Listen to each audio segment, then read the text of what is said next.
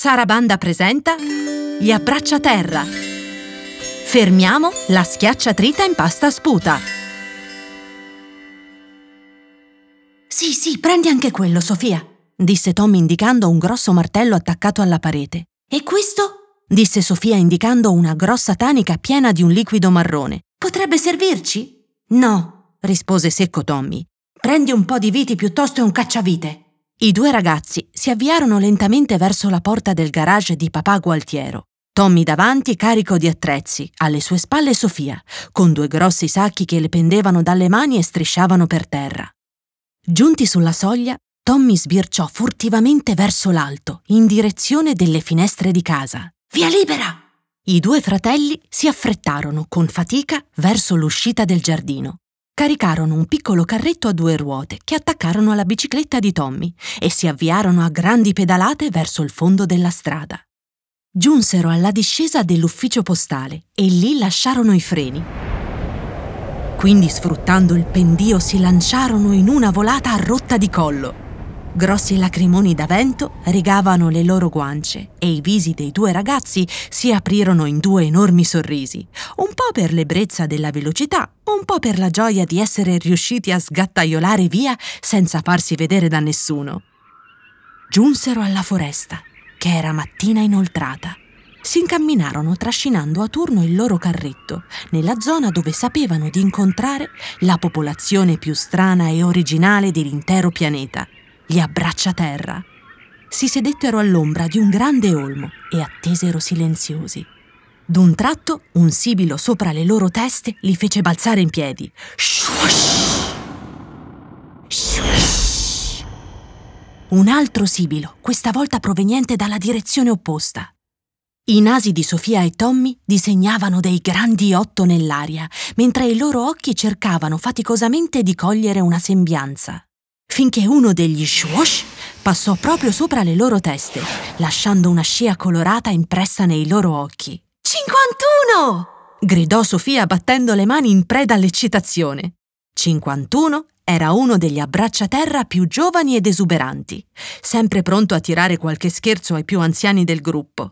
Ma era anche molto dolce e lui e Sofia avevano un rapporto davvero speciale. 51 si calò lungo il tronco, abbracciò il grande albero velocemente e poi gettò le sue lunghe braccia prima intorno a Tommy e quindi a Sofia. I tre si guardarono per un attimo e sul viso di 51 si disegnò un'espressione interrogativa. Tommy e Sofia si scambiarono un cenno d'intesa. Quindi Sofia cominciò a parlare. 51, ascoltami, abbiamo bisogno del vostro aiuto. C'è una grossa macchina puzzolente parcheggiata a pochi minuti da qui. Non fa niente di buono, non produce nulla, non aggiusta nulla. Trita tutto quello che ci butti dentro e fa un puzzo e un fumo da scappare via. Dovete aiutarci a portarla via, interruppe Tommy. O magari, aggiunse Sofia. Magari cosa? chiese Tommy.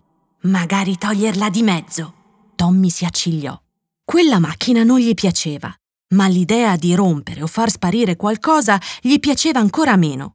Il buon vecchio papà Gualtiero non era tipo da battipanni, ma aveva due mani grosse come badili e la loro mamma era severissima. Non so, Sofia, forse basterebbe spostarla e che ne so, magari... Magari cosa? lo interruppe Sofia. Come facciamo a spostare un aggeggio di quelle dimensioni?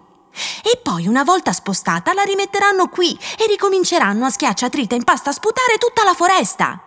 51 li ascoltava muovendo il capo irsuto a destra e sinistra in modo ritmico. Di colpo i suoi occhi arancioni si spalancarono e tutti i peli colorati sulle spalle si drizzarono. Era il segnale che aveva avuto un'idea. Una grande idea, si direbbe dalla reazione. Spiccò un balzo, montò su un ramo e fece un fischio talmente forte che i ragazzi si dovettero tappare le orecchie. Poco dopo, da ogni buco negli alberi, da ogni fronda, in mezzo ad ogni cespuglio, cominciarono a spuntare teste multicolore, al punto che l'intero bosco sembrò essere diventato un grande arcobaleno.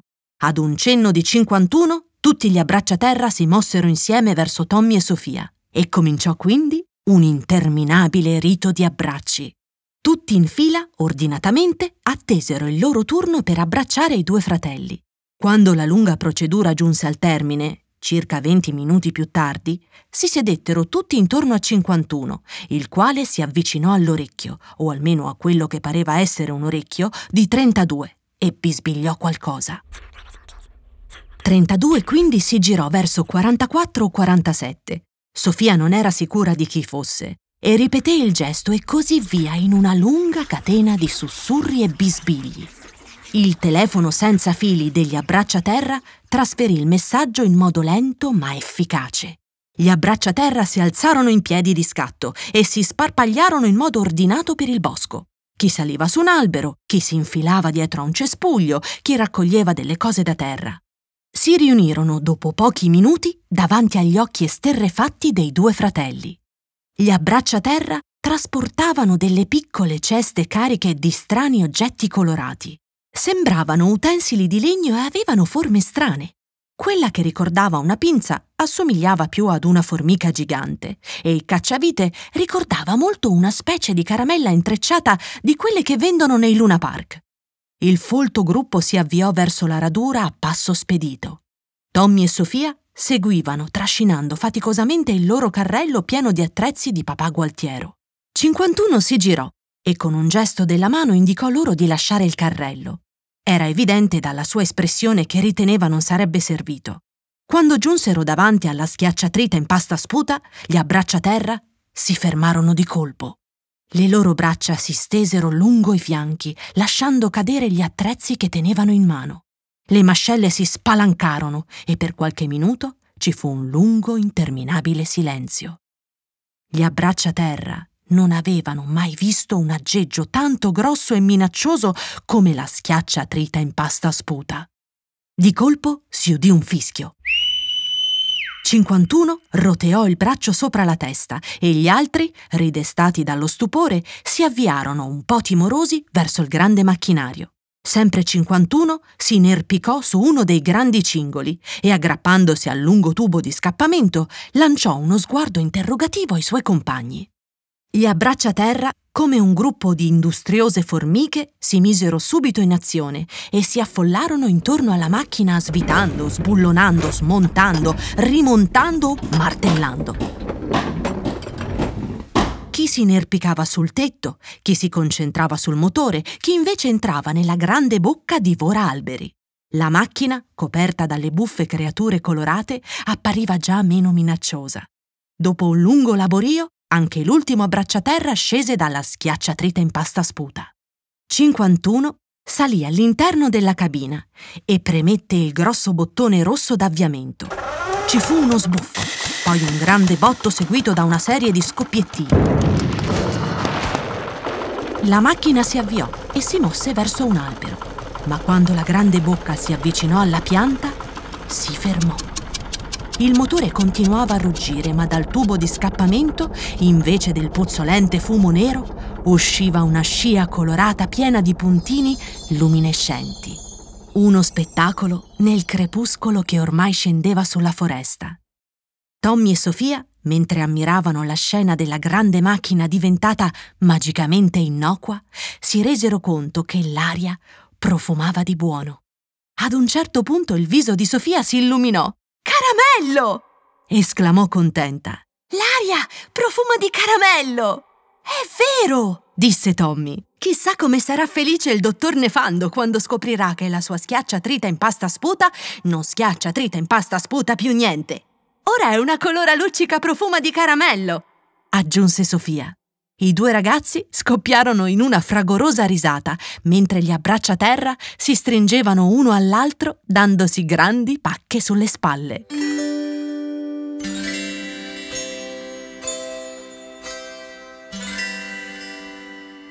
Le storie degli abbracciaterra sono presentate da Sara Banda, il brand di abbigliamento bambini attento al benessere del pianeta. Visita il sito sarabanda.it.